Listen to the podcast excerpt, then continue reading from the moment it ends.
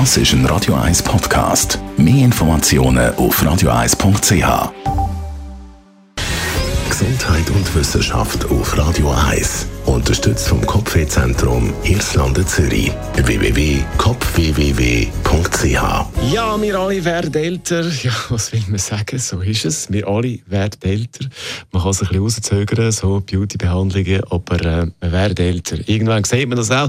Aber in der Tierwelt gibt es Tiere, da läuft der Prozess vom Älterwerden viel langsamer ab als bei uns Menschen. Ein gutes Beispiel ist die Schildkröte. Ein US-Forscherteam und ein Team aus Südamerika hat das jetzt einmal genau angeschaut mit dem Alterungsprozess von der Schildkröte.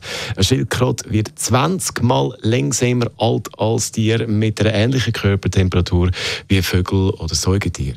Ein Grund, warum das so ist, ist der Panzer von der Schildkröte nimmt man an, weil der schützt natürlich vor dem gefressen werden.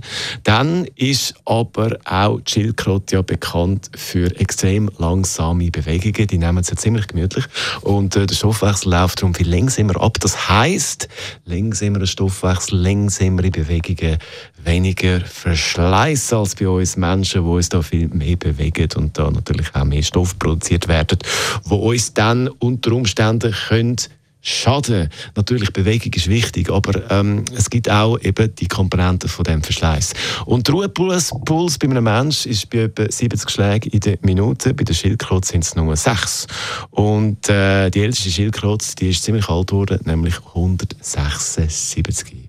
Was heißt das jetzt für uns Menschen, um den Alterungsprozess zu verlangsamen, sich ein Band zulegen äh, oder weniger bewegen? Ist eine gute Frage. Ich weiß es auch nicht. George Michael jetzt zusammen mit Melton John. Don't let us. Das ist ein Radio 1 Podcast. Mehr Informationen auf radio1.ch.